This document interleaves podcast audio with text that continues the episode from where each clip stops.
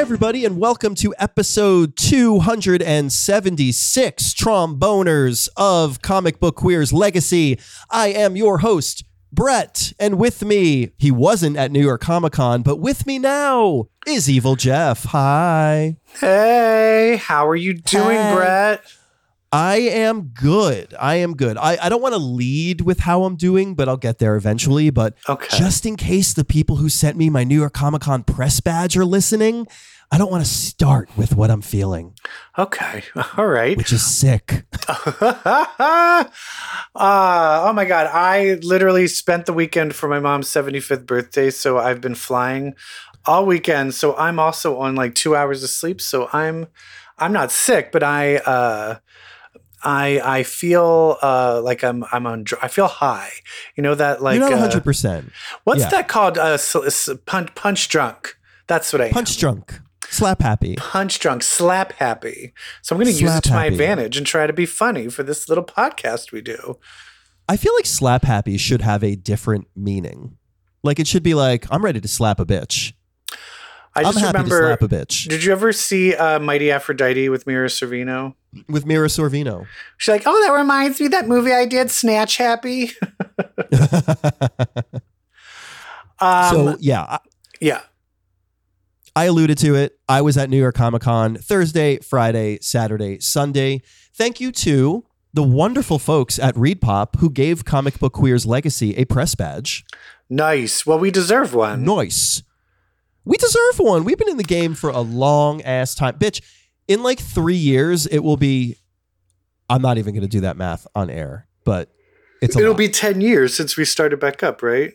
We're hitting that mark. yeah, but I was right? thinking like going back to like the Steve, Eric, and Lindsay days. oh, yeah. Oh, I'm sure we're already close to. Yeah. Oh, that'll be like twenty years. It'll be 20. Podcasts have been around for twenty years. Yeah. That's weird. Remember like they kind of disappeared and then Serial happened and everyone was like, oh, we love them again. I know because women love murder. Women love murder. Um, and I love a good Comic Con. So Okay, first Can I of all, tell you bef- it? what here? All right, I want it. I guess I I mean, unless you have a specific way you want to tell it. I was wondering, like, before you get to the, I'm sure there's crazy details, but is there any Yeah. like actual Oh, overall things that, yeah, that you want to go absolutely. over? Okay. And if there's ever a question you want to ask me and live vicariously, please feel free. like, were there a lot of trailers and stuff like that? Yeah, there were. And so overall, what I want to say for the experience is it's like the best fucking weekend ever. It's just so joyful being there. I went all four days. I have to say, this year, I thought the photo ops, of which I did three, were uh, particularly organized. Okay, very, I just thought overall, Reed Pop, I think, has learned a lot on how to run the Comic Con.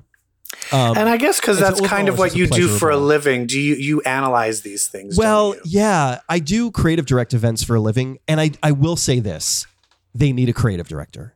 Right now, it's all like production. It, it I, they do like they need somebody who's going to bring some vision to just like the overall through thread, like the narrative. Um, like I think they could do a better job on what the walk-in loops are when people are entering a room. Um, you know, like it would be cool if they had like a tech person in each room that would play walk-on music for people. Like I just think there's little details that Are you throwing You your could do to hat in the ring for for, for listen. this job? Reed Pop, if you need an executive creative director for events, which is what I am at another company, uh, give me a call. I just think there could be more of a cohesive vision, although I think it's great. Um, Yeah. But there are just a few rooms. I was there with a woman I work with in the industry, uh, and she's a producer, like a stage manager, a show caller. And she and I were just giving each other notes the entire time, like, oh, they should have done that. Oh, they should have done that. But that's not what we're here to talk about. What I would you? Um, what panels did you go to? So I went to a bunch. Um, the, what I'm mad about is I had a photo op with Michelle Gomez from Sabrina Doctor Who, which I can't wait to talk about. Um, but I had to miss the Marvel Next Big Thing panel where they unveiled um, Fall of the House of X, Rise of the Powers of Ten, and the Resurrection of Magneto. We'll talk about that at the end of this segment. But um, other thing, other panels I saw. Um, I went to the the Blumfest 23 horror panel. I went to um, the Shudder horror panel. It's spooky season, so I, anytime there was horror, I went to that.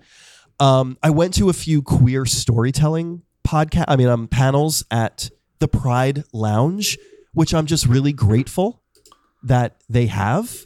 So our friends at Geeks Out, they run a room. They run the Pride Lounge, and they've got their own whole lineup of programming, and it's really great. So went to a few things there. They um they had Krakoan Pride trivia in there, and then they had to cancel it last minute. I was heartbroken, but I understood why.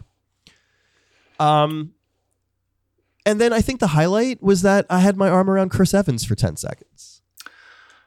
Okay, are we are we starting on that? Are Can we gonna can we go there? about- Let's okay, talk about so what we were like. talking about how you were going to meet Chris Evans, and then suddenly I start getting this influx of pictures, uh, and I see there is Brett with Chris Evans. What does he smell like? Everything that is good in this world. That's what he smells like. No, he smelled great. He had a little whiff of cologne on, but it, you know, he's there for a long time. So I will say he didn't stink, which is really all that That's can all you expected when you're well, I mean, at this point though, but sometimes you want to you want a bit of the musk. Ooh, I know. You know? do. you, you do. In fact, right when it was coming out of Like- my mouth, I was like, no, that would have been great. I know for me it's like I'm not that into BO, but if if if Captain America had a bit of BO, I would Oh, be okay with yeah. it. With that body. Yeah. Yeah. So, you know, I don't know how many photo ops you've done. I've done a ton. And I've the bigger the zero. star, I'm Yeah. too uh I I don't like even when we go to DragCon, mostly because I've met half the ones I want to meet, I've worked with them. yeah. But I I don't know what to I'm just so shy. I don't know know, what? what? to say when I'm I'm gonna I'm gonna them. give you some advice, and I'm gonna give our listeners some advice because I learned a hard lesson this year. I try too hard. I try too hard to be memorable. I try too hard to like come up with a photo concept that's gonna be funny as it like lives on my wall. And it's just like I've got so many of these printed that I want it to be like a series where I'm not standing and smiling the whole time, but like in this one, I'm doing a jig and you know, like I tried something so high concept with Tom Hiddleston on Sunday and it failed. And it's the worst picture ever. and so I realized the best thing to do is go in and say, Hi, how are you? I love your work. Take the picture, turn to them and say, Thank you so much for doing this, and leave. And when you're taking the picture, just take a nice picture. What was the picture embarrassing picture you tried to do? When was this? Was this I tried to like last year this or was, this Sunday. this year? No, this Oh, was okay. Sunday, and I started to feel a little sick, and so that affects why it's a bad picture. I look like ass. I look sick in the picture, and I might have given Loki COVID. I don't know. Probably not. I was masked the entire time. Um, what happened was Sunday. I started to feel a little sick. I took a negative. I took a test. It was negative, so I went and I did my Tom Hiddleston photo op. That's all I did. I went there, took the photo op, left, kept a mask on while I was in line, took it off for the two second photo. But I also tried to like hold up a playbill from the play he did, Betrayal, and try to do like a smoldering shot as if we were like the two leads in that play, and it just failed miserably. So I look sick. It's a failed concept. And I'm holding up the playbill. There's a huge glare on it from the flash. You cannot see it. You cannot see it. I love it. So but in that the end, is that going in the bin. I love it. Sucks. Oh I mean, that's a lot of money down the drain. How is are you gonna Michelle Gomez? Incredible. Wait, let's go back to Chris Evans. Oh, okay, okay. Oh, there's more. Oh my God. I haven't even talked about it. The Okay. bigger the star, Yeah, the more secluded they are. yeah. So, like, when you're like, You're in don't know, line. They're like hidden behind two different doorways, and exactly. There's, exact- like, so many corridors and things built up. Yeah. and- yeah. So, like, Michelle Gomez, like, you know, you're probably like 10th in line and you're like, oh my God, there's Michelle Gomez. Chris Evans, it's you're you're the second person in line before you see. they have Chris to Evans. blindfold you, put you into van, drive you to a next a second location. they hold up that men in black thing right in your face. but here's the th- here is I now know why Chris Evans is famous. I've never seen eyes twinkle like that in my life. Yeah. His eyes No, are that like a light source. I've had that where someone told, like, it happened to me when I met Jake, when I saw, not met, when I saw Jake Gyllenhaal, and I know another person, they saw Ryan Gosling in person, and they're just, and you're, you're, That's what it is. there's- There's a look in their eyes where you're like, you're the most beautiful person I've ever seen in my life. Yes. Yeah. Like you look at Chris Evans, you're like, you're the most fucking beautiful person I've ever seen in my Yeah. life. Like, it's unreal. what is your face?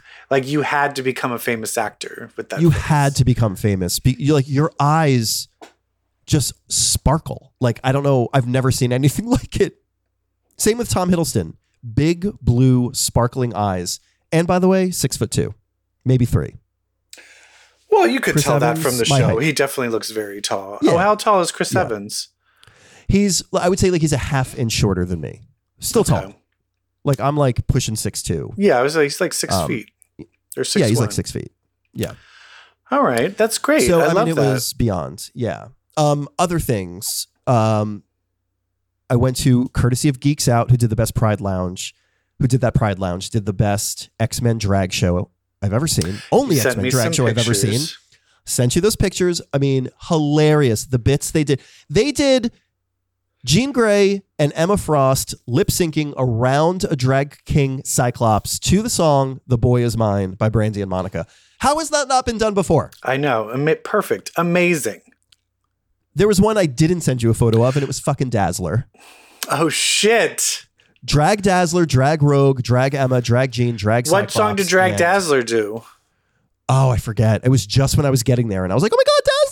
Wait, who in the end of the Boys Mind song? Who won Cyclops at the end? Jean. Uh, they didn't. They didn't really have a resolution. Oh, they didn't have a resolution. Well, then that's a failure on my. No, I'm just kidding. Yeah, right.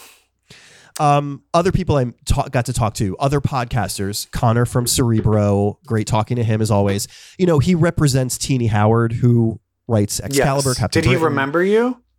Oh, absolutely, yeah. Okay. And Well, um, that's good. uh, because we hung out a bunch at FlameCon. hmm Like there was a little gaggle of us podcasters, gay X Men podcasters, that were all kikiing. Um, Were any of like the other gay X Men podcasters there? Yeah, the power of X Men kids were there. Um, you know, Mr. Scott Free and Latverian Lad on um, uh, Instagram, um, and also Paul, who's kind of I think the the main host and producer. I didn't get to see him though.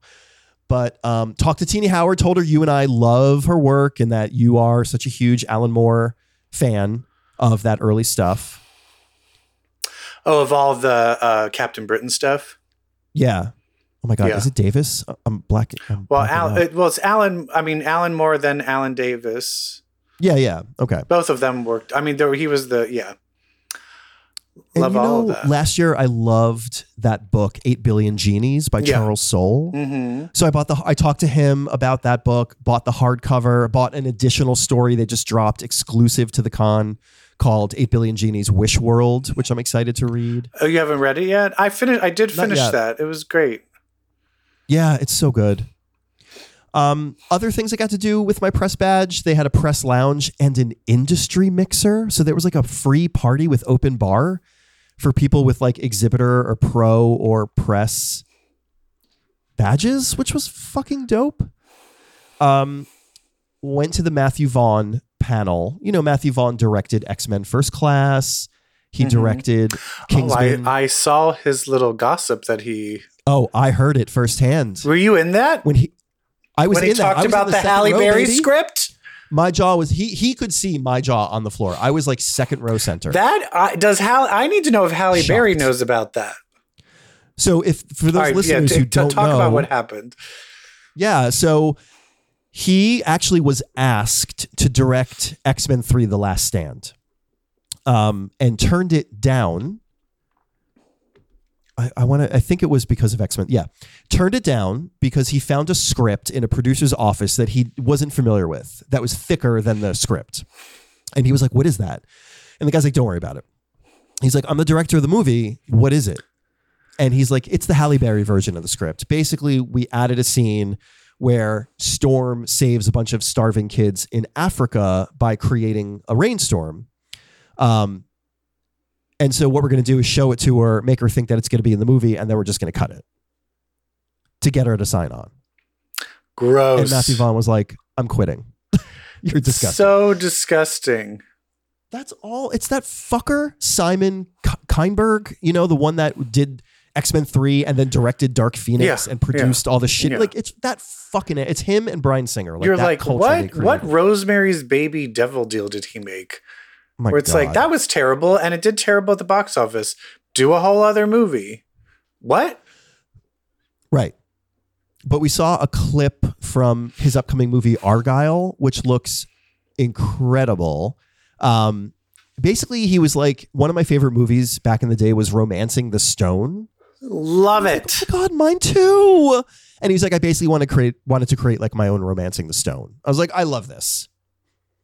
They tried to do that with um what was the one with Emily Blunt and The Rock?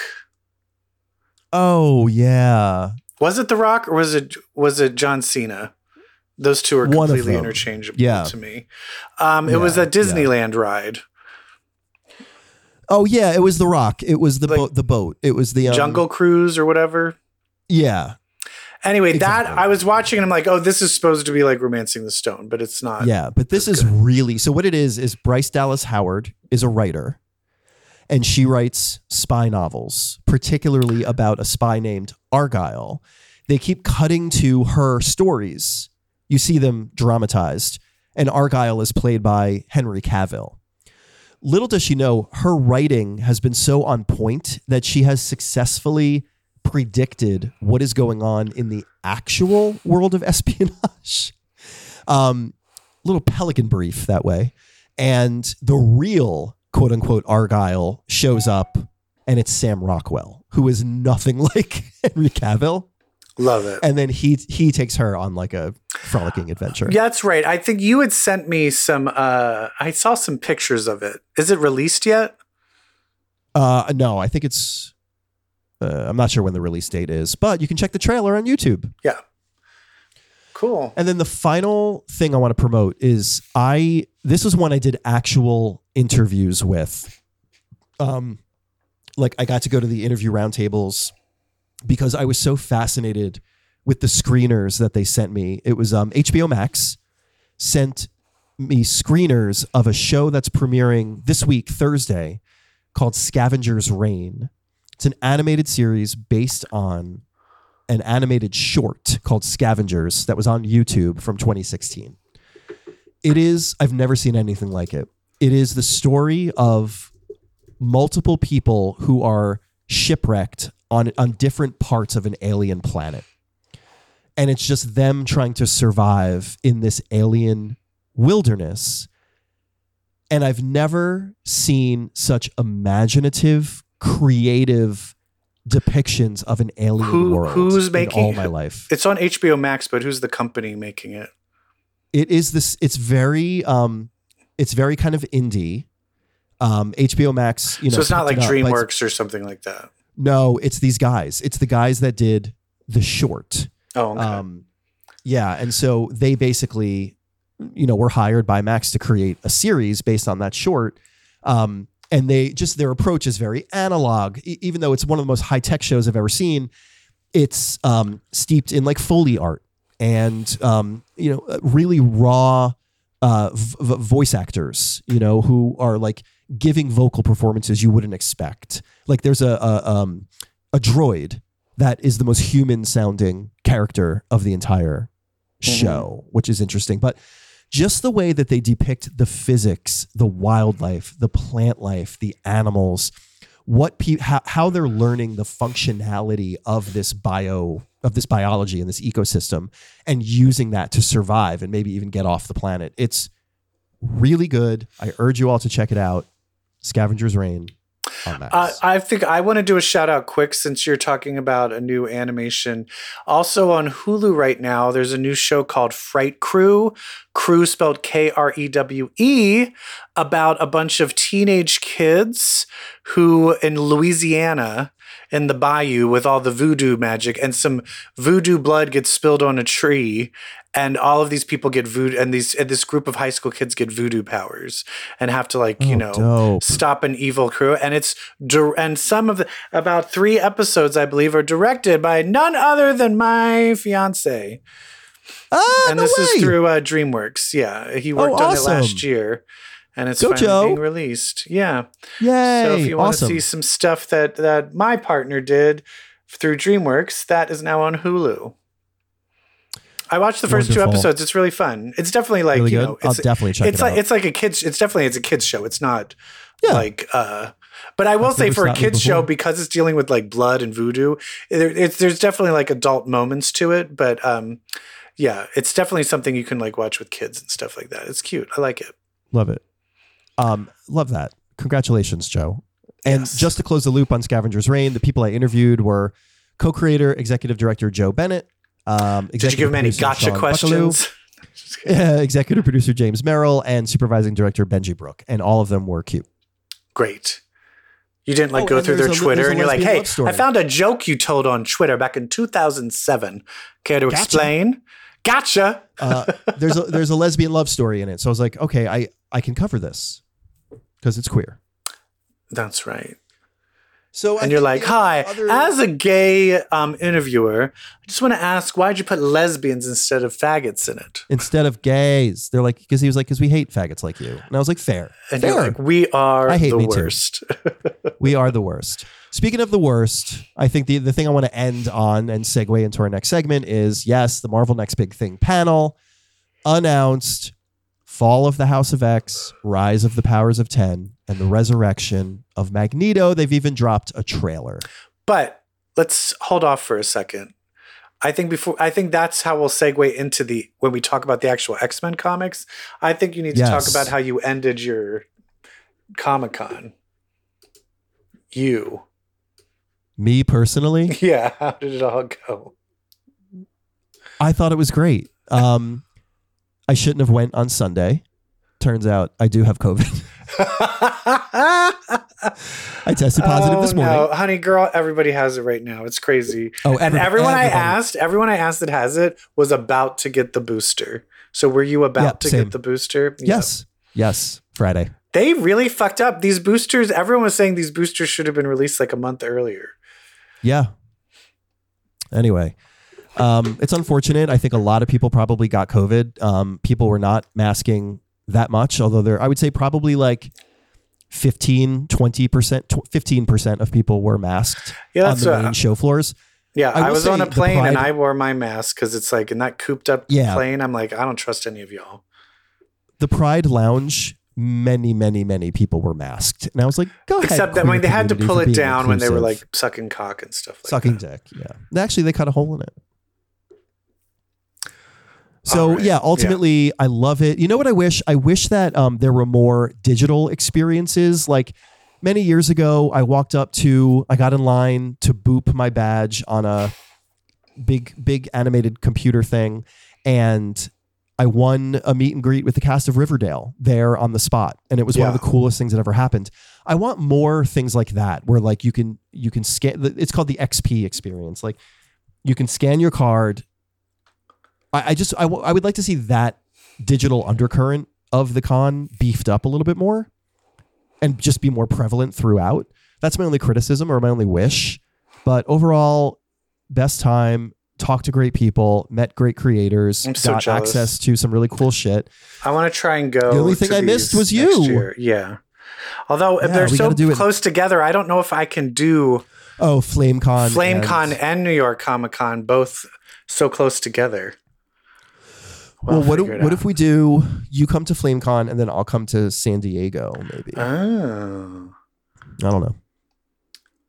All right. Well, let's talk about this this new Marvel stuff. Uh, Marvel next big thing. Marvel next big thing. Do we want to talk? Do you want to talk about any non X Men big things? No, I don't know what else they announced. Well, isn't the, did they um, announce the Ultimate Universe? Yes, I know nothing about it. Um, from what I see, do you know who's creating the entire Ultimate Universe and overseeing it? Hickman, right? Jonathan Hickman. So, guess whose ass is probably going to be reading all that? Um, it is weird that they're doing a new Ultimate Spider-Man, but it's just so weird. They're like, here, let's create Ultimate Spider-Man. He's so popular. We're going to end the entire Ultimate universe and bring Ultimate Spider-Man into the Spider-Man universe. And then 10 years later, psych, we're going to make the Ultimate universe again and make another Ultimate Spider-Man. and then we're going to bring him over or her Yeah. into oh, Spider-Man. And it looks like for the into- and then we can X-Men, destroy it.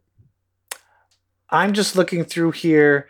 It looks like um what is that Japanese artist, that female Japanese artist who was doing some of those X-Men like one-off Peach. stories?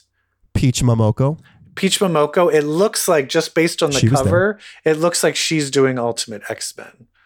So that might be interesting. Great. Interesting. Okay, What'd you think so of the trailer?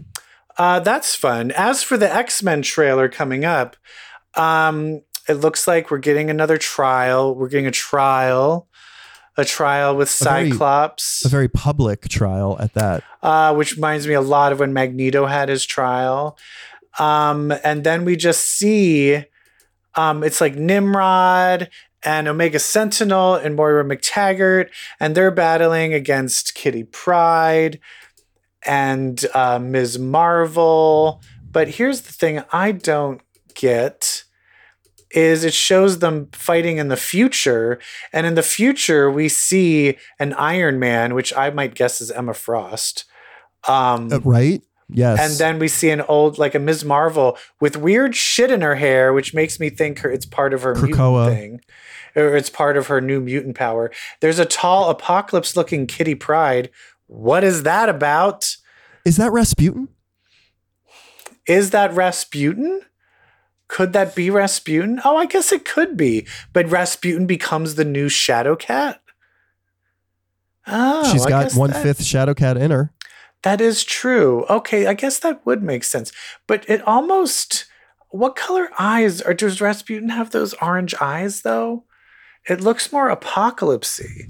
I will tell Yeah. you this too. The other thing that I find interesting is in the fall. Well, there's there's other things that show up in this, but also there's a poster, um, a fall of the House of X and Rise of the Powers of Ten poster.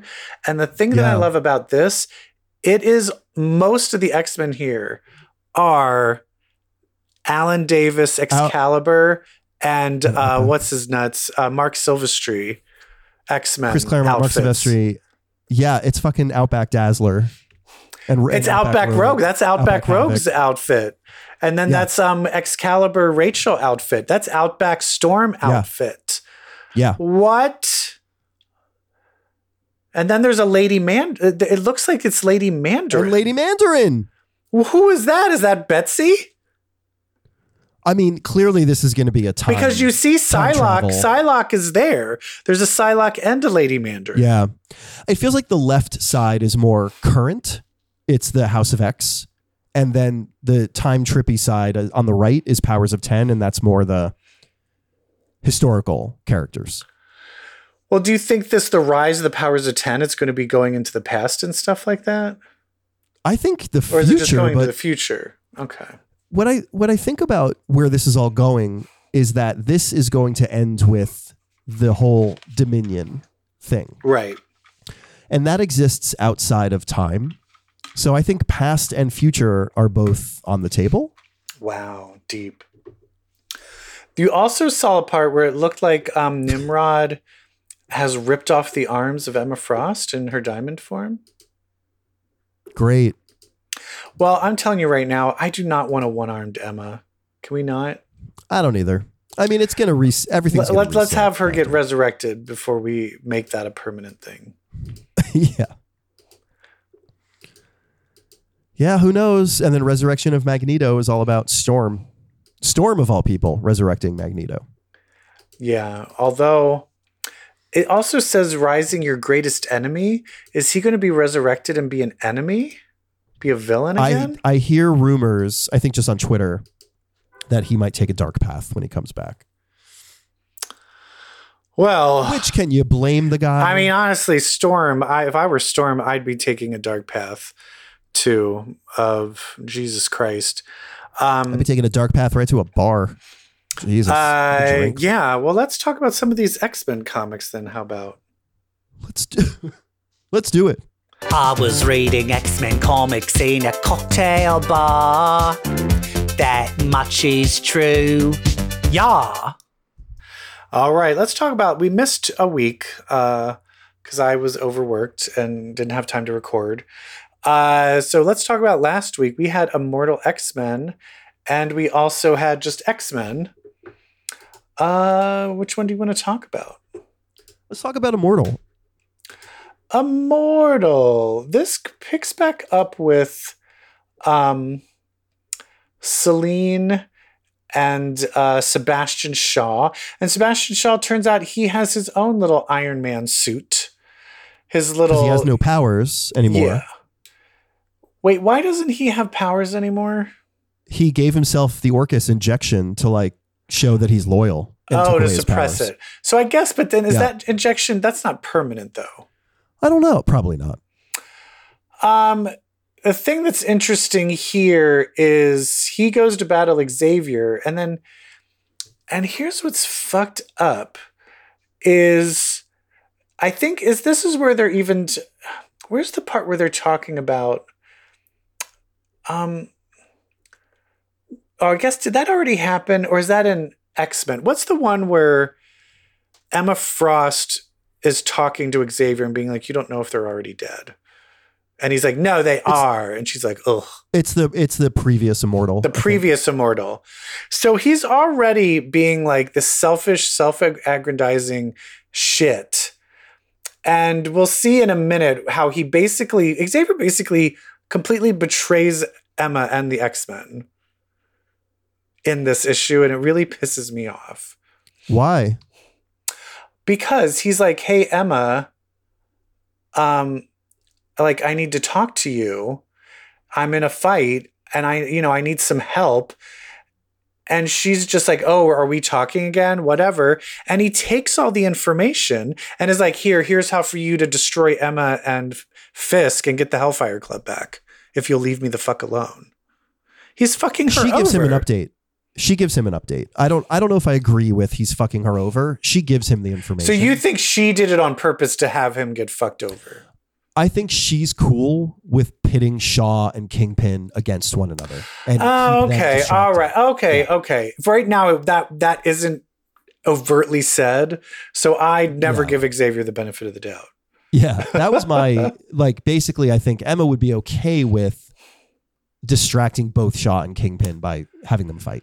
And then the other interesting thing is they're like, he's like, you know, you've changed Xavier. I didn't ha- knew you had it in you to kill all of those Orchis guards. And he's like, I didn't oh, kill I love anybody. this. I Ooh. love it. I and we're just gonna let's just continue this plot line, and then we'll double back over yeah. to the other to the B story. But Xavier then goes down into Sinister's lair, and there he sees. What does this mean? He's looking into a mirror. There's a diamond on the mirror, which is showing up on his head, and it says, "Don't kill yourself, please," with the little Cyclops monkey next to him. I think that Sinister is. Right, let's start with like the basics. Sinister is alive. Well, I mean, Sinister he has a- technically was in the hole, right? Yeah, So he's Yeah. clearly escaped. he's escaped. He has a plan that he needs Xavier for. Yeah. So he's like, "Don't kill yourself, Xavier." He's still got his Cyclops monkeys, which is great. but now Sinister and Xavier trying to work together. Uh, the thing that though is if anyone might have an actual redemption and could be trustworthy now, might be, you know, Sinister. Strangely enough, Listen, I've been saying with these other three, I think we're going to see our Sinister learn from what he did in Sins of Sinister and take them down. I really do. And then he'll go for the Dominion himself because he can't help himself. But I also want to know the diamond that's written on the mirror that is Yeah. just beautifully strategically placed over Xavier's head in his reflection. are Does that mean there's a little bit of Sinister in there still? that's what I think people are thinking. I is this don't like know. a Gen V thing where That like, I don't know. Xavier's getting mind wiped? Like, is Sinister taking over? is Sinister? Xavier? Oh, so it may, or that's the interesting thing. Did Sinister actually not escape? And that's just Sinister's inside of Xavier, and that's who's doing it all. Right. And Right. Sinister could Right. technically still be in the hole. Like Xavier turns into Sinister every once in a Yeah. while. And I that's what I this love. That shows you a good story. You don't know what it's going to Yep. be, and I'm excited to find out. But meanwhile, we have uh Meanwhile, in- in, meanwhile- what Brett predicted to be the White Hot Room. in the white hot room. Uh, Hope, we don't yet know it's the white hot room, right? Yeah. She finds Jean, and Jean's all like, No, I know what I did wrong. Basically, Jean is like saying her comic book It's the lines from her solo series. from her solo series. And so they're just like, um, What's going on? It looks like she's like in the white hot room. What's that about? What's the white hot room, guys? Like, what's that? Which I'm sorry, you're telling me that Hope doesn't know what the White Hot Room is? Like Well, the she reje- Phoenix Avatar? No, because she rejected the Phoenix Avatar. She's like, I don't want anything to do with Oh, Phoenix. yeah. So maybe they're like, hey, why don't you read up about Phoenix? She's like, no, I don't want No. to. but um, in the White Hot Room. but here's the other thing is, but Jean is there with all these Wolverine clones, which aren't real, but Jean is real. But they're there with Apocalypse. But Apocalypse is showing up in X Men Red, so that Apocalypse is not real, right? he says in the beginning, I he says in the beginning, I am not Apocalypse. But they don't Who- know that yet. but but who do, who is that then? I think these are manifestations of say it with me now, the Phoenix. Oh, okay. the White Hot Room is like the home of the Phoenix. So I would imagine the Phoenix Force has complete dominion over what happens here, what manifests, what people see. So I, this feels f- like it's the Phoenix fucking Yeah, people. I will say it's so perfect that it's called the White Hot Room because that once Yeah. I once I started bottoming, that's what I've called my butthole. There's room for everybody. and you started bottoming like last Tuesday, right? Yes, only last Tuesday. Here's a little side note. Speaking of bottoming, uh, did you have it when? Did you go? Did you go right into butt sex when you came out, or did you have to like ease yourself? Like it's first blowjobs and first hand jobs, then blowjobs, or like the first person, Um, yeah, the first person, was- gay was- person you were with. Did you do butt stuff? No. Okay. No, no, no, no. Yeah, it took, a- I- it took a little bit. Yeah, the thing that I find funny, which is this is reminding me of, and you know, what is the show without tangents? Uh, is that the porn I watched, I would not watch butt stuff porn. I would only watch blowy porn Oh, because I thought it was gross. Because I didn't do that. And Yeah, then so one and then people. one day I did it. And then I was like, pull out those VHSs. I need to watch that butt stuff again. And then I was like, oh. Oh, okay. Like I had to do it first before Yeah. I liked it. exactly. I mean, that's true with so many things. Yeah. That's why Try it's it. a- Maybe you'll like don't it. don't knock it till you try it.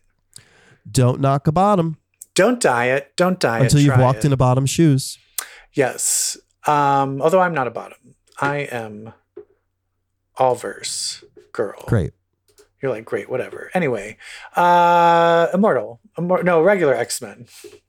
Yes, regular X Men. So that was Immortal number 16. And this is X Men number 27. 27. We get Kitty Pryde sneaking in, finds Juggernaut um, trapped in a cell, but it looks like he could easily escape, but Juggernaut can tell it's connected to somebody. And it's connected to what, like Cyclops' spine or his neck. It looks like, yeah, I think it's his spine, so it'll just like rip his spine Oh. out. Great. I wish Kitty was like, it's just, it's just Scott, do it, just escape. Um, and he's he's booby trapped on top of that too. Yeah, so Like, she can't phase him out. She can phase Juggernaut out, but she can't phase uh, Cyclops out because he's actually connected to a bomb that will just blow every blow up all the mutants inside of there. and then strategically, she chooses not to free Juggernaut for optics. Yeah, so they can't tell when she came in. Or that she came in, right? Yeah. Or did they detect her? Or if they do detect her, they're not like, oh, it's happening right now. So let's see if she's still Yeah. in the area escaping.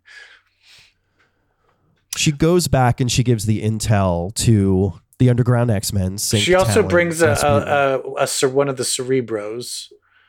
Um, yeah, and uh, And then they decide they need to under they need to know what Xavier took out of Reed Richards' head. yeah, because Reed so Richards, Fantastic Four. because Reed Richards was able to make it look like Franklin Richards was not a mutant. Right. And Xavier just wiped that from his brain, being like, we can't ever have that. And now they're like, oh, it would be really nice to have something that we're not detected as mutants, so we're not being shot down by sentinels. Um, so they fly a car, they telekinetically fly a car to where the Fantastic Four is. Are you reading anything about the Fantastic Four of like why they're in the wilderness right now? No, but I hear that the Ryan North run of Fantastic Four is fantastic, and so I've got a number. Uh, really, Brett? haven't read yet. It's fantastic. yeah, Oh, and I, I heard the latest run of uh the Avengers, X Men Avengers crossover is uncanny. was avenging. It's uncanny. Oh well, listen. There's a reason they're called the Fantastic Four. Well, apparently, uh, Rasputin just does not have um, any patience.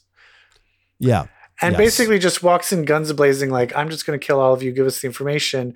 And it's really annoying because they're all like, hey, um, you know, you maybe don't do that.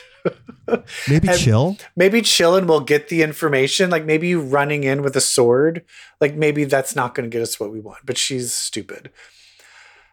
Um, and uh, I do like that this also acknowledged that Kitty has a very long history with the Fantastic Four. They are afterwards the ones that say Reed Richards saved her life in making her Yep. become tangible again. Uh, also, she has a very deep connection to Franklin Richards, and I am still, still so angry about him not being a mutant. I, I, I want that to be priority one to make him a mutant again. Hell it's yeah. so stupid, so dumb. I think the problem is, is they were like, he's too powerful. I think you can bring him back up like, oh, I was depleted. And when my powers deplete, you can't even tell that I'm a mutant because it's reality warping.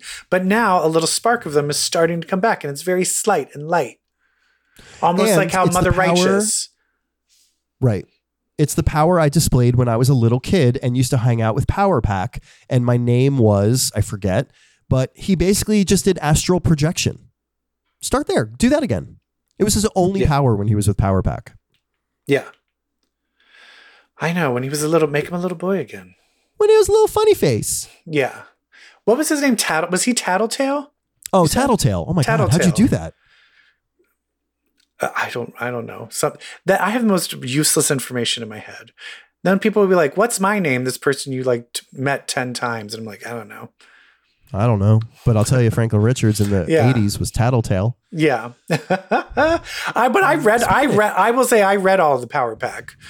I love the Power I, Pack. see, you and I are such kindred spirits. So did I. yeah. Because it, because it tied into Fall of the Mutants and Yeah. Inferno Yeah. That's what got me into it. Yeah. and Mutant Massacre. But it looks like they, but in back to X Men, fucking Xavier, he's a good, he's a good psychic. They cannot dig into it. They can't get into it. No. And there, but then he gives them an idea. Uh, uh, Ms. Marvel says something and it gives him an idea, and he's like, "Oh, just because he took it away doesn't mean I can't think of it again." I can't like figure it out again. And then he was like, "Wait, you just sparked something in my brain. I think I can figure it out now." I used, I know I used the Terrigen Mists. Yeah. And all of a sudden, the Inhumans are relevant again. And then we cut to uh, Dr. Stasis basically saying he's going to assassinate Juggernaut and become the new Juggernaut, Dr. Juggernaut. Cutting to Firestar hearing this and coughing out her tea or wine or whatever it is. Firestar, like, could you play it slightly cooler? Like somebody revealing something and you going, I know, right? Oh, oh, oh, I'm sorry. What? But I do like the cover of next issue. We've got Firestar fighting Juggernaut. So something's going to happen there. Yeah, Cool. she had, but then she's going to have to like. I, I think I'm interested if she has to like pretend to be on his side, but also have to somehow lose the fight so she can let him get freed. Yeah. Yeah. Which shouldn't be hard. Yeah. Firestar and Juggernaut, those are not compatible fighting power sets. Yeah, no, someone's gonna die. Yeah. Because, I, I mean, is Juggernaut, is he invulnerable to heat? I mean, I know he's pretty much invulnerable to like Probably nothing can stop the Juggernaut. Yeah. Not even some matches. Um, all right, let's talk about Wolverine. Yes. So this kind of continues back on to him just, you know, wandering around, going on like one-on-one adventures. Um, and he decides to meet up with Captain America because he found out that Orchis is going to do an auction of all the Krakoan shit from the gala. Right. They like ransacked Krakoa and they're going to auction it off. And he takes Captain America and he's like, "No, this is just this is just like a one a two man job." And I'm like, I don't think so. Yeah. I honestly, needs thi- sub- subterfuge. but I do think the thing that's interesting is, um, I think, but I wish they did. Where I, I, I don't think it's that it's a two man job. I think the only mutants that he actually knows where they are, he's not interested in working with them. Yeah, I agree. Um, the only one And he's possibly working with an uncanny Avenger. I wouldn't mind if he brought Rogue along because he loves Rogue. yeah. Yeah. He would have brought Rogue along, but I can imagine like that Talon and Synch. He's like, mm, well, also, Lo- Logan and Captain America go back all the way to World War Two. to World War II, World War One, even maybe. Yeah, yeah. So Um, so it's basically them going in, sneaking in, and trying to fuck up the the the auction. auction. What did you notice about some of the objects that are being auctioned well, off? they really went into Emma Frost's. It's a lot of White Queen outfits. They sure did raid Emma's underwear drawer. yeah, for those That's perverts. Hilarious. There's but wild. also um there's also but uh, of the most interesting there is um you know the Muramasa blade which I'm surprised Yeah. Logan's like "Uh, we have to get that like that's priority 1. I think that would be very important. Yeah. A and then page about it. and then the next one is uh, the dead like liquid like in in formaldehyde body of Moira MacTaggert of Moira, one of one of the clone. clones. That is dangerous.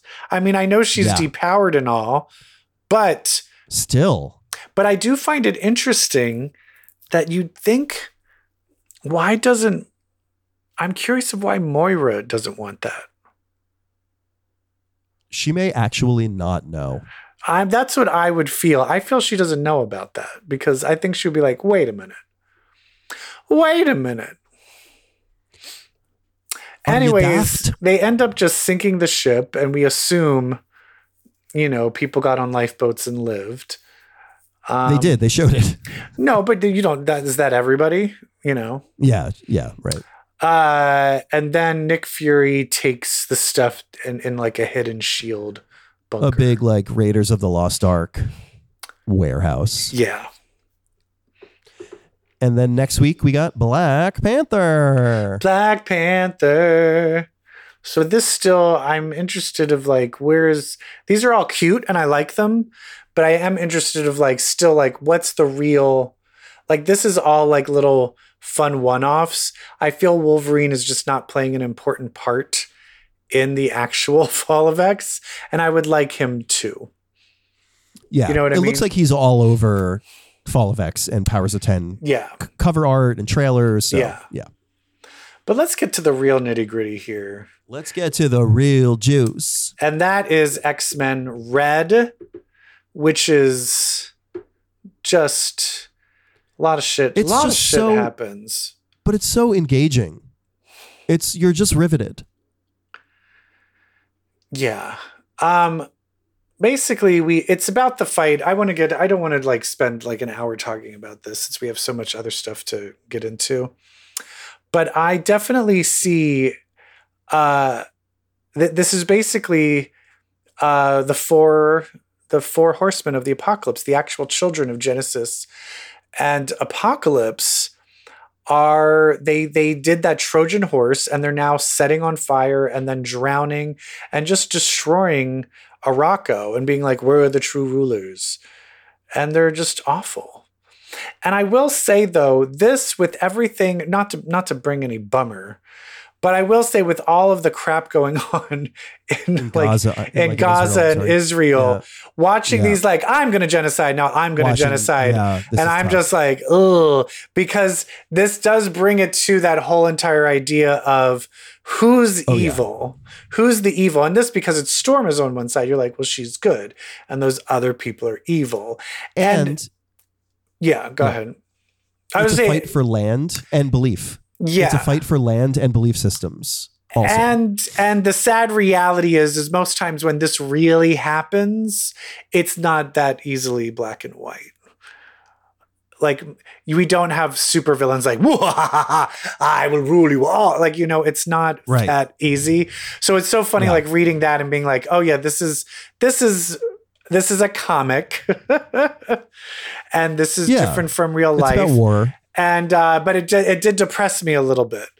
Of uh, Absolutely. yeah, but but good lord, I they they did not hold back with this shit because first of all, we have Uranos where they get the thing to call Uranos Oh, for an God. hour, so they have that in their back pocket. But he's, he's just like, like Do it. Do it. He's like, do it, because he can talk into your head when you're holding the little little cube, and he's like, hey, bitch, if you bring me for an hour, I will kill everyone that is not on your side. Oh, that is so tempting, so tempting. But he probably also will destroy most of the land.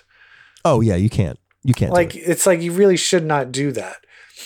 no. then- and I like where Storm landed, With she's just like, which we'll talk about it. later. Well, yeah, well, She's like, "Fuck it, I'll do it myself." Yeah, she's like, I will be the destroyer. And it starts with uh what is it? Who's who's the is it famine? Oh, Famine. no, war. It starts. War starts with the fire. Well, war does the fire, or is it famine? Who has yeah, the fire? she electrocutes famine first. um, she electrocutes famine because he's drowning everybody, and then war comes on, and she's just like, "Bitch, you know we know our worth. We are the kings and queens. We're omegas. We've been the omegas for hundreds and thousands of years, bitch." And she's like, "Oh, you got a little fire there? Guess what I have? I have the weather. And guess what the weather is? The weather is fire. The weather is water. The weather Yeah, is air. she's like, "I have that and everything." I got else." all of it, bitch. And she fucking rains her fire out till she's nothing but a little like skeleton husk. And I'm like, but she's not dead. but she's not. But death comes along, and death is like, she's not dead, and neither is famine. And you're like, oh, okay, so they're not really killing people off. This is what I think. Fucking death comes along, and death, I want them to explore this more because death is clearly in love with Aurora. Oh yeah, ten of Uh, swords. But Yeah. I do love the idea of like when a woman beats you up and now you want to fuck her. I, I, I that whole that whole of like how you're in love Uh, is because she beat you and you're a vampire now. Ugh, it's all very sexy. And I think him though is he's like, no, I want a rematch. You and me, bitch. You and me. This will be our last dance. But then in comes Pestilence, Mummy Pestilence, and tries to shoot her little wither arrow. But Nova jumps in and takes it and just withers away and looks like he's dead. They take him away, but how do you you don't survive that? oh, he will. How? He's Nova. Okay. Well, guess who did not like having his having his uh, duel interrupted? Uh, Death. Death lifts up his head and looks at Pestilence, and she she fucking bye gone dead. That's gone. She did. right. She's fucking dead. And I will say the art in this real good. Real It's good. really like, good art. "Uh, uh, uh, yeah, it's really brutal and disgusting the way she withers away and dies. And uh yeah. Yeah, and then basically, you know, Storm still hasn't killed people. She's sticking to her ethos, but Death, you know, kind of, I think, has her back at this point. It's safe to say. Um, Scissor shows up. She brings Aurora the the Uranos trigger, um, which you know, Storm's like maybe, but And then, then- It ends with Apocalypse coming through the gate And bitch, I don't know what side he's on. Is he going to be on Storm's side? I don't think he's on Genesis' He- side. But is he no, on his own side? be on Storm's side. No, he'll he's, be on Storm's side. He's on Storm's he'll side. be on he'll be on the side of the mutant community. He'll be on the side of community. You know, Who is the cloaked woman behind him? I don't know if that's a woman. I think it might be a gay or a bisexual. What is that? Who? I think that's fucking Richter. Oh, that little fucking faggot. I Oh, think that he- he has that. he's- I think he has his boy in tow. Where was where is Richter in all this? He's like, I miss daddy. I miss daddy apocalypse. Daddy needs his mommy milkers, daddy apocalypse. And also, I Who are you gonna that bring- I want that. Yeah. A sorcerer. who are you going to bring to a fight against Genesis? yeah, Earth. Somebody In terms of controls the fucking powers. Earth. Yeah, Right. bitch. A druid. He she's like, look, I can, can communicate with the Earth. And he's like, Well, I'm gonna fucking shake it, bitch. He's like, I am the Earth, honey. Yeah. Oh, and it also tells and you Apocalypse me better than he ever fucked you. And then Apocalypse has a type. He only sticks his people in with earth powers. What's Dirty. that about? Yeah, dirty. It's like it's like Cyclops and telepaths. I know. What is up with that? What would be your type if you if you were having sex with mutants? What do you think you would be going for? Super strength. See, I'm scared that they would accidentally pop my head off or something during sex. Yeah, I know, but it's just they're always big and muscly. I think I think I would want um yeah, I think I would want like s- uh, like a storm, like a something where they're controlling the heat cuz I'm always cold. Ooh, I mean, a telekinetic would be great. But can you imagine having sex with someone and it's just like, "Oh, this would be really sexy if we were like in a steam room." Done. Snap. Done. Or telekinetic would be good cuz you could have sex while floating in the air. Yeah, just I mean, like, I don't want to touch anybody right now, but while I'm doing my work, could you just stimulate my prostate with your telekinesis? Thank you. that reminds me of Gen V, a power that's developing in Gen V. Let's talk about TV. All right, let's hit the music. I always feel like I'm watching a comic movie or TV. Uh, Gen V. Um, I'll tell you this: Gen V. Once it started doing the plot and not doing exploding penises and saying "fuck" every five seconds, I start. I'm digging it. It's really good. I think it was like they needed to stop being like, "Oh, this is Euphoria." Just let it be its own thing. Yeah. Yeah, let's get to the conspiracy. And so basically, Gen V, we have a world where Arnold Schwar- Schwarzenegger's son, Luke, is the golden Golden child. boy. He committed suicide because he can't save his his brother, who he thought was dead. Uh, um, Marie Moreau has blood power. She gets her period, kills her whole family. She's now in this college, and they're all realizing that there's like they're doing experiments on all the students, and they're trying to get to the bottom of it. And in the last, we've missed two episodes. So one episode, the one thing is there's a character Jordan, and they are. They're, how do we describe them again? They're not non-binary. They're dual, dual bin. They're, They're dual, Dual, well, which is binary. binary, but No, but no, but binary is you're one or the other. They're simultaneous binary. yes, yes, simultaneously binary. because Yeah. they are they are both a man and a woman, and they set it up. And you know how you know how Jeff loves the enemies to lovers. Oh, they sure did it. Jordan and Marie, they fucking hate each other because Jordan is the one that almost died fighting Luke, and Marie Moreau took all of the credit in the press. And finally, Marie like admits that it was Jordan. It was Jordan all along, and and Jordan fucking, you know, gets all rock hard and starts making out with her, and I was like, yay!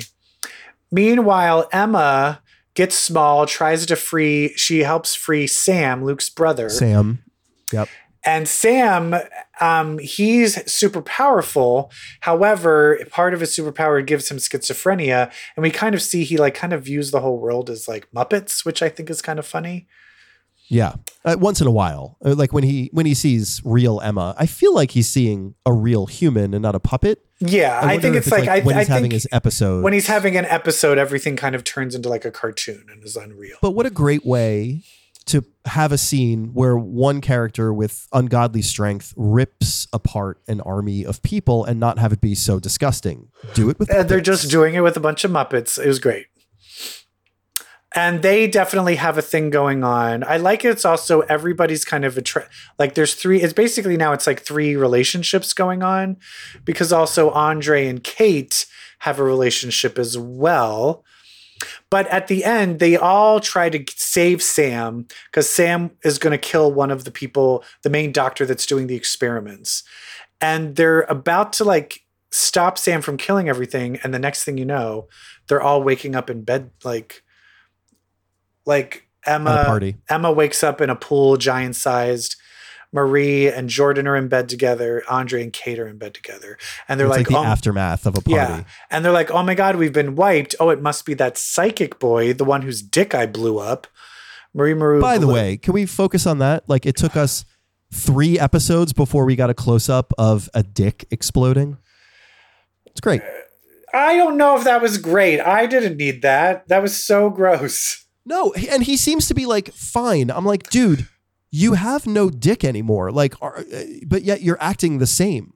But you, I, your d- dick I know part of me is like, did it grow back? Because you seem way too cool. They just made a joke He's like, I guess he, I guess he has to go to the bathroom sitting down. I'm like, I think you need more. If you lose your entire, have your penis blown off, that seems pretty serious. I don't know. Just you know, just thinking out loud. Ugh. Anyway, so gross. anyway, we slow, but then Marie Moreau discovers she can feel that there's a tracker in her and she rips it out. And this is what I was saying before. And if you remember when I said earlier, if she can control blood, can't she control it when it's inside the body? Yep.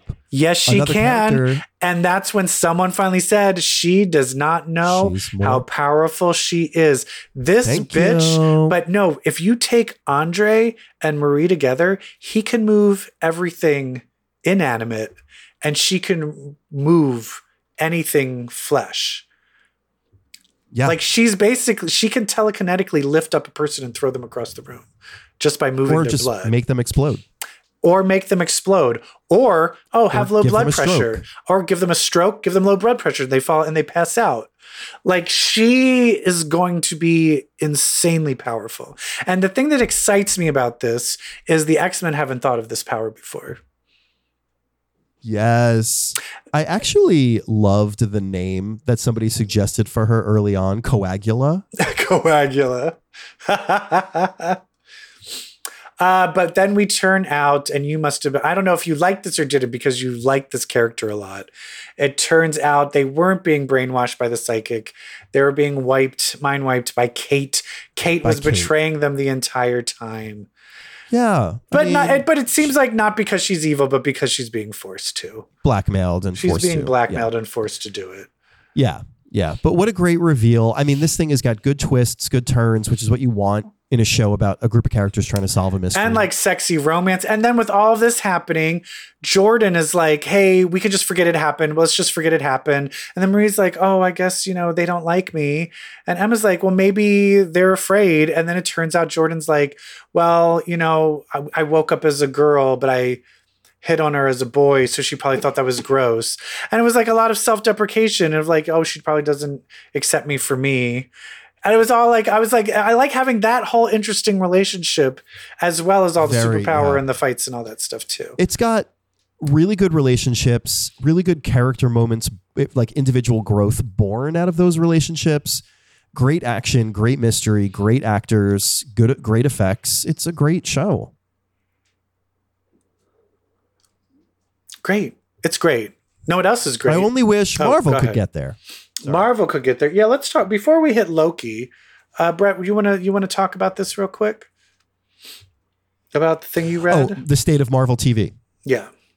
Yeah. So Daredevil, Born Again, got about less than half of their episodes, and it's a lengthy season. Last I heard, this was 26 episodes.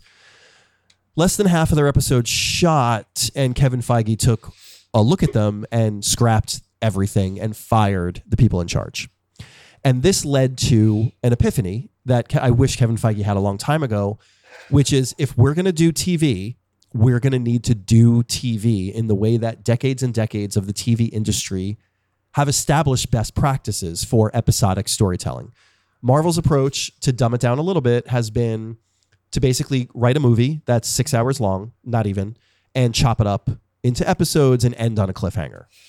But that comes and with such limited limited runs, limited It uh, also doesn't give you it doesn't give you the satisfaction of each episode doesn't end very satisfactory. Right, to end. right. It's not There's ending no, on the right cliffhangers. And it's also story. they're saving the stakes at the wrong places. There needs to be every episode needs to have stakes. And a lot of times you feel like you're just kind of holding over and just getting plot explanation in one episode. And then you're getting a ton of action in another episode. And you're like, no, it kind of needs to be evened out in every episode. And the thing is, is the where they and the ironic thing is they didn't realize that they did do it in WandaVision. The only reason they didn't realize that they were doing it is because the shtick of it is, is that each episode was supposed to be like an episode of television. Right, right. They sort of fell and so they accidentally did it and didn't realize they were supposed to be doing that for every single show. But and because of that t- television conceit in WandaVision, like not only did it affect their how they contained their episodes, but they brought TV people on. Like WandaVision, I feel like was the only show that had true showrunners in Yeah. the, the writers and directors who very much owned it. And and but the fact that it took them this long and the fact that they're able to have Disney is slashing they they just did layoffs of animators. They're not wanting to negotiate with the actors, but they let Kevin Feige shoot half a series and then scrap it cuz he was like, "Oh, I forgot it's supposed to be a TV show." Huh? Yeah, That just is like insane. Like what a waste of money. what a waste of money. Better late than never, I guess. But it's also why they won't negotiate with the actors because they've spent so much fucking money. They lost so much money on this buffoonery. This needs to end. It's insane how it won't end. And it's all over AI. It's the final sticking points is the final AI stuff. Yeah, yeah. And it's kind of like it's not you're going to lose. So I don't understand why they don't just give in now. I don't know. I don't see what they get out of waiting because they it's very clear that it's the unions get all of the sympathetic press and that there's nothing that you can do to flip it the other way. It's not working. And so if you don't have the sympathetic press and you're losing money by not shooting anything, what are you even doing? What's the point? What's the point? Idiots. Ego. Anyway, uh, I'm very excited for better TV shows from Marvel to come about. Because I will say, That for, said, that yeah. said, Loki, which I did not think Loki was the best. I did not think Loki was bad. There was Same. other other ones. However, the second season, it also has some of those problems of it feels too short. I feel it ends on not it. It doesn't feel like it ends on something super strong cliffhangery. Um, it feels like we're still getting to it. I still feel like these first two episodes feel like Act One, and that's not how TV is supposed to work. Absolutely correct. Another example. Last episode ends with Sylvie revealing that she's got some kind of device. Never is that device set up in this season. So I Googled it and found that it was He Who Remains Talisman, which has the following powers. That came out via the director having to explain it rather than creating context, setting it up, paying it off. Like, Wait, tal- is no. What it's talisman as in wait, what was it that she was that she had? What was it? What did it look like again? Exact, exactly. it was a. It looked like a medallion. That A medallion. And was he wearing that in the previous season? You think I remember? Okay. Oh, I I, no I, and that- well, I thought you no, said you I mean, looked it up. No, yeah. I. My point is, I'm sorry. I wasn't yelling at you. I was yelling at Disney. I shouldn't have to look it up. You know, Exactly. like I should I shouldn't Oh, have to remember. Here's how dumb I am. I'll just ask if you're this. I was this dumb. Me and Joe for like ten minutes were like, "Is the actor they went to? Is he from the first season?" because his hair was different. I didn't recognize him. I didn't recognize who he was. Who are you talking about? The actor from the second episode, the guy Oh, who's right. I didn't I didn't put two and two together that that was X5. that that was X five because X I was five. X5 always wore his uniform and had a buzz cut. And the next thing, Right. there's this dude with a 70s bouffant and a suit. And they're all like, hey, you, hey, you. And I'm like, who is that? And finally, they're like, X5. And I'm like, oh, oh, that is the same Oh, actor. I mean, it does also bad. I think all white men look alike. So that doesn't yeah, same. either. But also like give us a line in episode 1 where X5 says something about loving glory or loving fame. You know, like just wanting to be loved by everybody. Like give us a line like that so that when we see him, we're able to put two and two together. Yeah. That being said, know who's a revelation in this? Uh B15? Oh, no, I'm sorry. Ke Huy Quan. Yeah, OB. Yeah, Ke Quan. He's so good in it. Taking this So simple good. part and adding so many layers of characterization in it.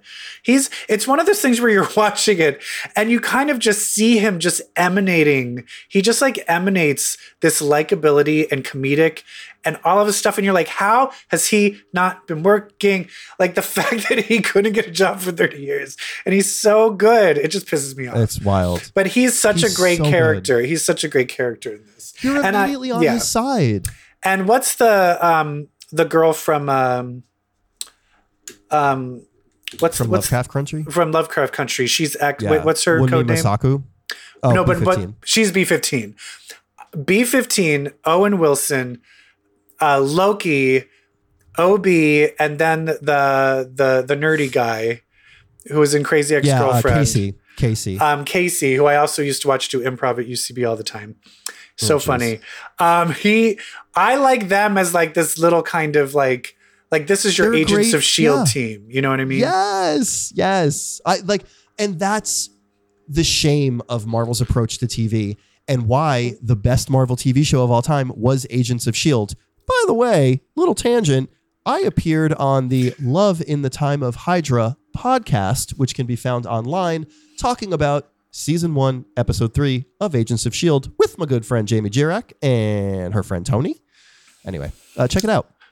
Um, but, But isn't it true that Agents of Shield doesn't get time. good until like ten episodes in? Or Agents of? Shield is good the entire time. Oh, you're just being paid to say that because you're in. The No, it is. It, listen, it it gets better.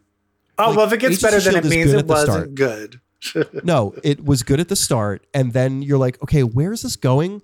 And then Winter Soldier happens, and the Hydra reveal happens, and so end of season one is the big Hydra reveal, and then from then on, the show is fantastic.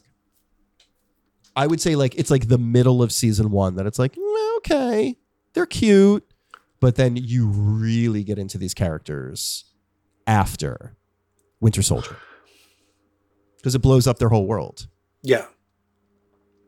Um, Loki basically, um, Sylvie kills uh, Kang, and that creates all these new timelines. So the timelines are all branching.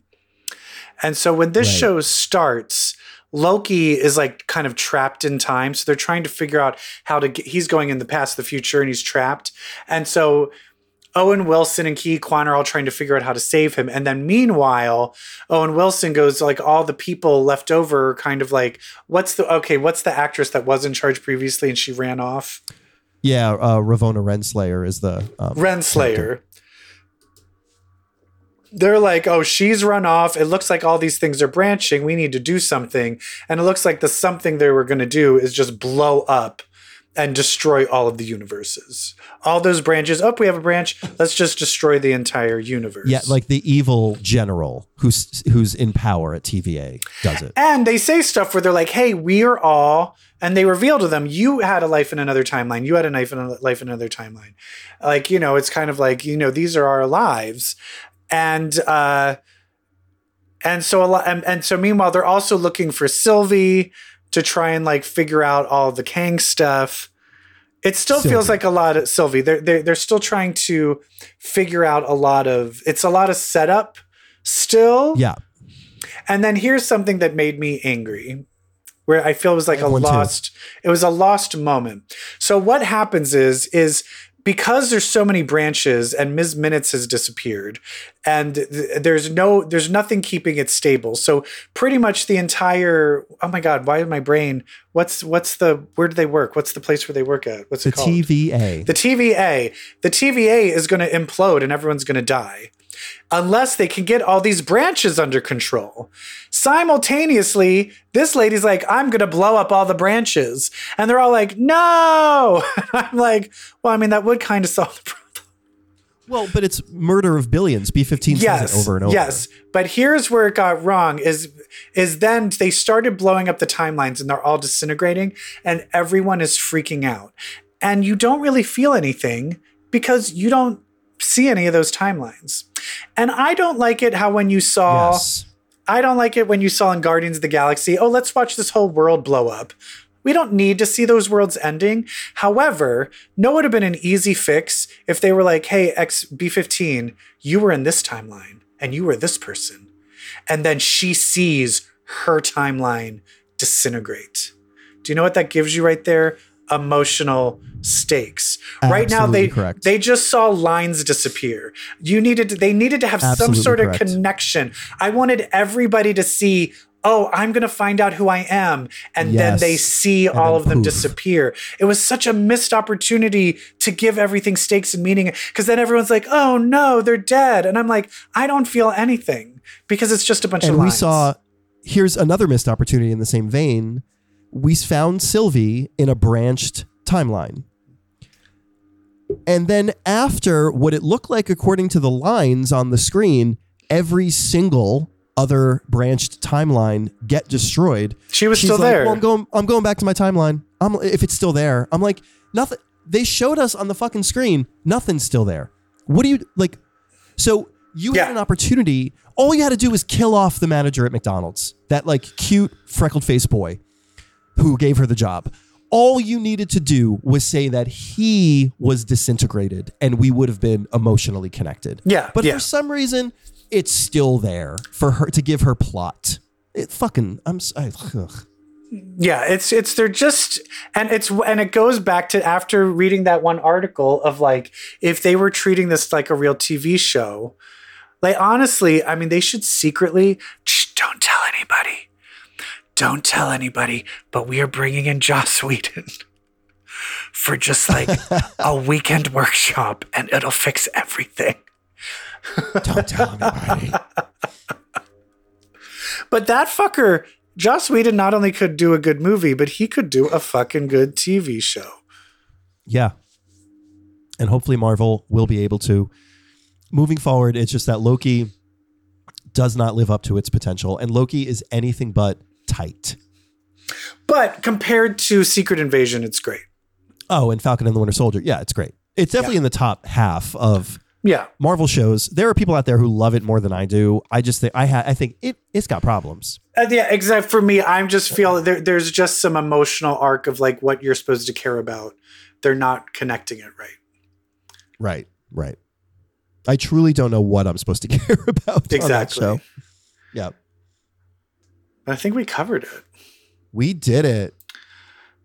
Guys, we're going to cover something spooky next week too because Halloween is can't wait. coming.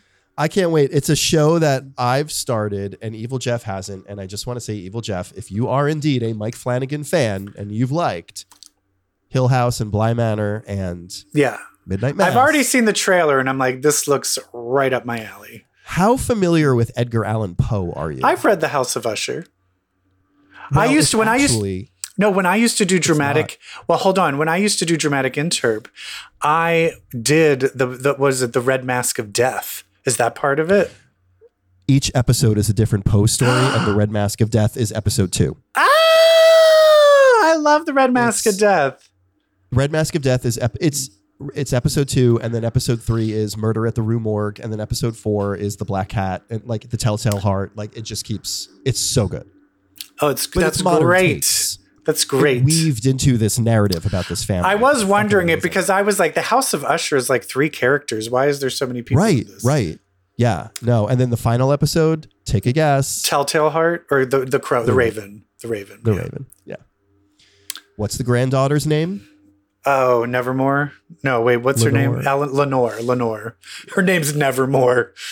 Name's Ne- er, Lenore Nevermore. Nice to meet. That should be a comic book character. that's that's a great drag name. Oh, that's a great drag name. Lenore Nevermore. Lenore Nevermore. Oh, d- girl.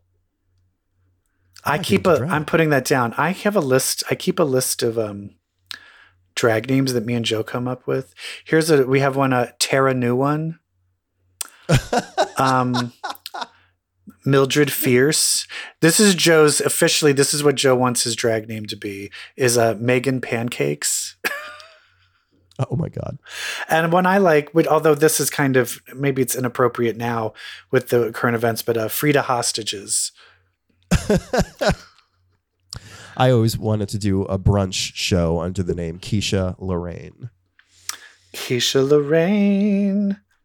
Well, that was a Miss Cracker used to be Brianna Cracker. Brianna Cracker. Oh. All right, darlings. That's it. That's it. That was our New York Comic Con roundup, our X Men roundup of the past two weeks, and a check in on some TV shows. And that's right, guys. I can tell you, you too, next year, I just have to warn you if you want to go to Comic Con every day and take a picture with Chris Evans and then party it up and watch X Men and drag and then get COVID, well, I hate to break it to you, but that makes you queer. Bye. Bye. Damn.